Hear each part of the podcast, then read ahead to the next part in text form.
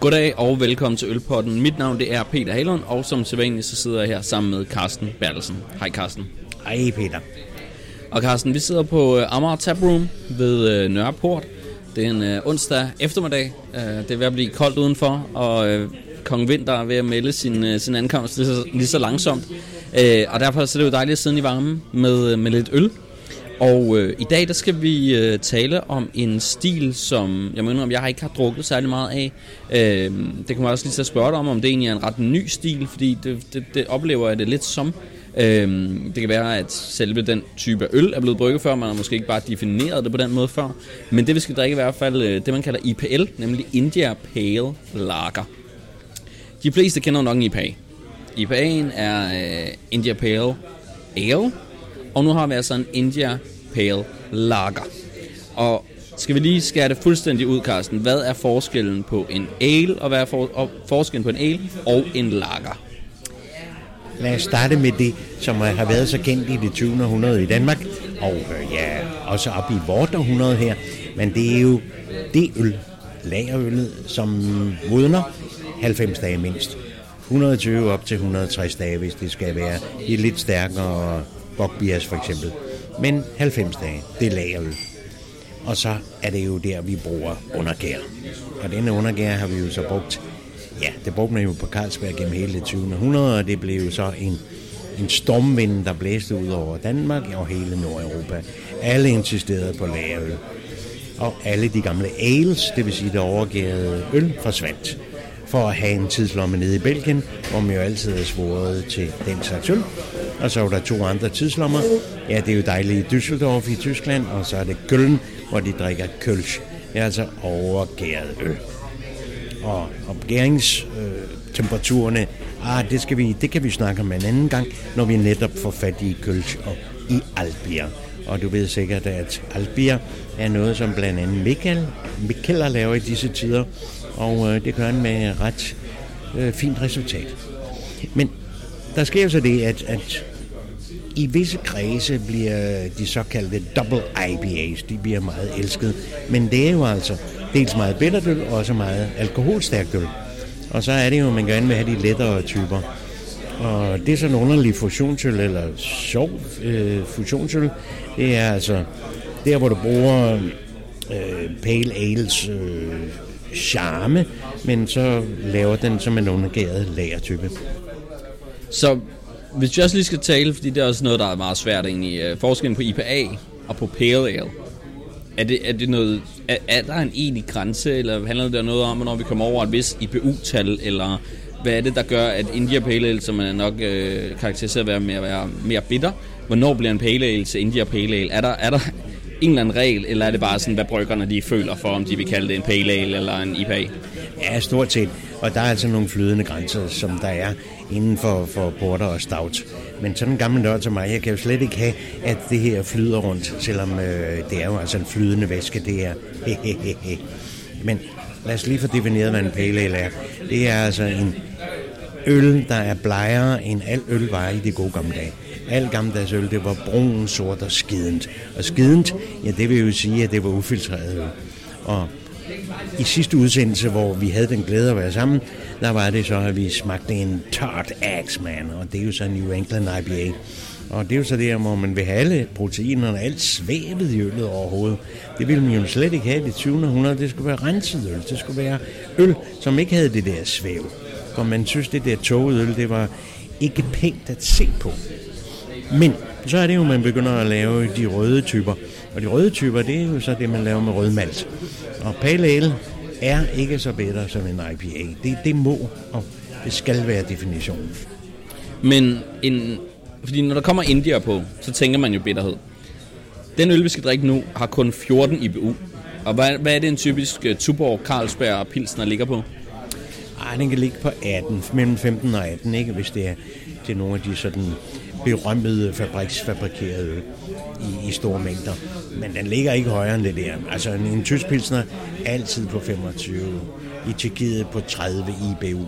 Det skal vi helst op på, ellers er der ikke noget krop rigtig øl.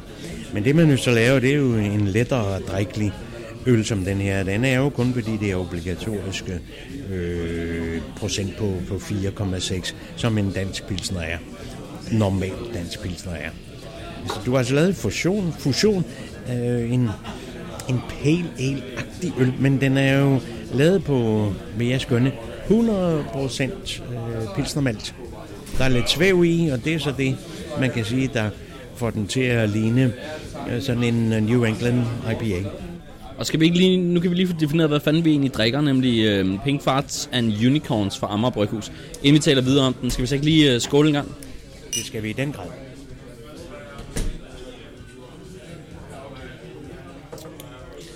Den er jo ret let drikkelig. Men nu talte vi jo netop om der, øh, du siger en, en tysk pilsner typisk ligger på 25 IBU, tjekkisk på, på 30, en dansk også på omkring øhm, måske 15-18 stykker. Og de ligger også gerne på 4,6. Den her øl ligger på 4,6. Kan du forklare mig, hvorfor er det her ikke en pilsner? Hvorfor er det en India Pale Lager og ikke en pilsner? Kan du forklare mig det? Eller, eller er det det her, hvor i den dag i dag, at genrerne bare glider sammen, og det, at der bare er genre, der lapper ind over hinanden. Ja, det må man jo sige. Og det er jo det, der er charmerende ved den moderne ølverden, at, øh, at de der klassiske definitioner, det vil man blæse højt og høj, højt og, hvad hedder det, højt? Højt og flot på. ja, ja, tak. Højt og flot på. Og det synes jeg er jo fint, fordi jeg er altid været en lille smule anarkist. Der er nogen, der tror om mig, at jeg er sådan en, der gerne vil have, at tingene ligger meget, meget fast. Overhovedet ikke. Jeg vil godt have, at det bliver blandet, men når jeg får en ægte øh, tysk bokbier, så skal den helst smage sådan, som den altid har gjort.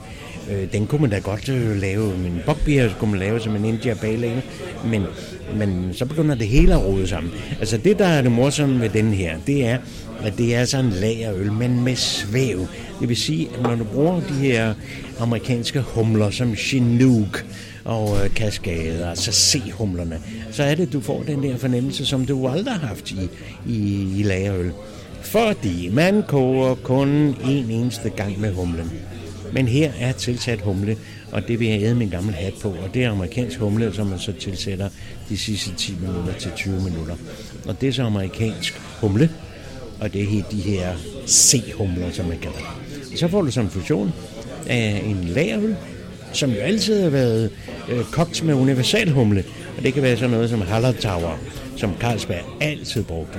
Men her er der så en amerikansk humle i. Og så er det jo det igen begynder at minde om en amerikansk pilsner, for eksempel American Dream, som Mikkel laver, øh, som jo netop er en pilsner med nogle af de amerikanske humler. Øh, men det er jo det, der er vildt ved ølscenen i dag, ikke? At, at det hele svæver lidt sammen i nogle af stilarterne. Og det kan man sige, det er det måske altid gjort i, også med porter og, og med stout. Øh, men vi sidder faktisk også og har Todd the X-Man stående her. Øh, fordi der har vi også at gøre med en IPA, og med Pink Farts and Unicorn en IPL. Skal vi ikke lige prøve at smage Todd the X-Man nu, hvor vi lige har smagt Pink Farts and Unicorns? Det kunne være herligt. Skål.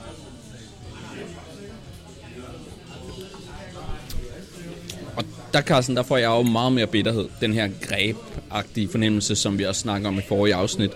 Øhm, men den bitterhed, den kommer jo ikke går ud fra, fra øh, at, at det er en overgæret øl. Det kommer vel fra mængden af humle. Øh, hvordan kan jeg... Du sad faktisk lidt og testede mig, inden vi gik i gang med at, at optage forskellen i smagen. Hvad er det... Og, og jeg havde svært ved at definere det. Altså, hvad, hvad, hvad der definerer smagen af undergæret, og hvad der definerer smagen af overgæret. Hvad er det, jeg skal lede efter, når jeg sidder og smager de her øl, hvis jeg i en blindsmagning skulle sige, den er undergæret, og den er overgæret? Ja, altså først og fremmest, lad os endelig slå det fast. Det, der er med de undergade typer, det er tørre, rør, rør, rør, rør øl. Og de er som oftest meget højt forgæret. Det vil sige, at sukkerstoffet er ringe som restsukker, men det går altså ikke altid, fordi de tyske dunkelbiers, de kan godt have en masse restsukker eller dextriner, som det hedder, som ligger og flyder rundt i øllet på den herligste måde. Men når du nu bruger overgær til den her kraftige, kraftige, kraftige New England IPA, så har du frugtfornemmelsen. Og den frugtfornemmelse er kun, øh, det kommer kun i den her øh, lagerøl. Det kommer kun fra den humle, der er tilsat. Ligger ikke som øh, den frugtrighed, der kommer fra gæren. Det Det er altså kort sagt gæren, der er forskel, og det er gærens øh, måde at arbejde med øllet på, du er ude efter. Og som øldommer, så skal du altså kunne smage forskel på de ret tørre øh, undergadeøl, og så de frugtrige overgadeøl. Og det, jamen det kan du snart, min kære ven. Jeg har, jeg har lidt, lidt at lære endnu. Øh, som, øh, ja, nu var jeg i Japan, øh, så var der en, en, en gut, der sagde, øh, han havde været med i en Netflix-serie med sådan nogle små japanske pandekager, at han var jo ikke i nærheden af at kunne lave dem som hans far, fordi hans far havde lavet 200.000, og han havde kun lavet 100.000. Og det er sådan, man tænker i Japan, ikke? at, at øh, ungdommen kan ikke bare komme og, og være innovativ 100%. Øh, det, det er noget med at have vendt 200.000 gange pandekager. På samme måde tænker jeg, det er noget med at have drukket rigtig, rigtig mange øl, som, som du har gjort endnu flere end mig på grund af, på grund af aldersforskellen. Ja, jeg begyndte også meget tidligt, ven. Så det gør jeg også. ja, men jeg har også lige nogle år øh, på banen, ikke? Og så har jeg jo rejst meget efter øllet, men, men nu skal jeg ikke sige noget. Øh, jeg mener bare, at at det med smag og det med at vende sig til, til, til tingene, det er ikke nødvendigvis kvantiteten, men det er kvaliteten af det øl, man drikker, ikke? Og Carsten, nu fik du lige nævnt, at du startede tidligt. Hvornår mistede du din øh, alkoholmødom? Altså, hvornår, hvornår drak du første gang øh, alkohol? Ja, min dejlige far, han insisterede jo på, at til min konfirmation, jeg fik en elefantøl, ikke? Og, og du ikke? Hvad var du mest glad for? ja, jeg synes, det var så hyggeligt med den elefantøl. Og dengang tilbage i, uh, i forrige århundrede, det er langt tilbage. Ja, hvad var det, 66 eller sådan noget? 65, 1965. 65 Og jeg kan love jer for, I kære lyttere, at dengang smagte en elefantøl som en drøm. Og det gjorde den altså højt op i tid. I dag har jeg lidt svært ved elefantøl, fordi jeg synes ikke, det smagte som i min ungdom. Men, men der mistede jeg min ødom, mødom, og det var jo så som 14-årig. Så, så begyndte jeg som 18 og 20 år at rejse ud i verden, og det har jeg vist fortalt dig.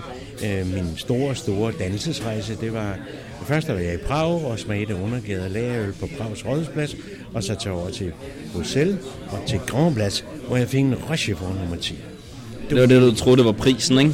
Og så var det alkoholprocent. Det er rigtigt. Det var så ikke prisen, men alkoholprocent. og så tænkte jeg, det her med øl, det er dog vidunderligt. Og det kan jeg kun give dig ret i, Carsten. Og der var faktisk lige et spørgsmål, som jeg, jeg tror, jeg fik svar på netop omkring det her. Hvor ny er stilarten India Pale Lager? Fordi nu, nu jeg har arbejdet øh, på, på en af Miklers bar, jeg, jeg mindes først, det var i slutningen af, hvor jeg arbejdede der, øh, at der egentlig begyndte at komme nogle IPL-øl. Øh, før var det egentlig bare, så var der en lidt mere humlet pilsner, end man var vant til. Øh, måske en med, med amerikansk øh, humle som American Dream. Øh, og så selvfølgelig masser af Pale Ale og IPA, men IPL kom forholdsvis sent. Er det en ret ny stil? Ja, det er en meget ny stil, det må man sige. Men det er jo der, hvor, hvor nogle af de drenge og piger, som har lavet det her overgærede øl, og de har overgærede ales, hvor de jo netop har lavet de her IPAs og så videre. De går tilbage og siger, ho, ho, hvad er det med den gamle verden? Hvad er det, den gamle verden kan? Og jeg ved jo, sådan en mand som Mikkel er meget, meget interesseret i, i tysk øl. Og jeg glæder mig over, at vi nu får hævet traditionen med op i vores dage. Øh, det man så gør her, ja, det må vi jo kalde et, en reformøl, ja, men sandelig også en, øh, en, en måde at lave en fusion af, af lagerøllet og så de, de øl, som folk åbenbart også godt kan lide i disse tider. Ikke? Og nu har vi jo vendet verdens befolkning, altså de nørdede øldrikker, vi har jo vendet dem til at drikke bittert øl, og det synes jeg er vidunderligt. Så jeg hilser sådan en stil velkommen. Det er noget underligt noget at drikke for en pilsner elsker som mig, men jeg synes, det er sjovt. Rigtig, rigtig sjovt. Hvor synes du, den første største forskel øh, ligger på den her øl og en, og en pilsner? Ja, det er jo altså i humlesvævet, ikke? Altså en pilsner skal jo helst være ren. Men øh, her har jeg så de der C-humler. Øh, jeg har den der kvalitet for den her åbenbart øh, formodentlig tørhumling, som man har gjort med det her øl. Det formoder jeg.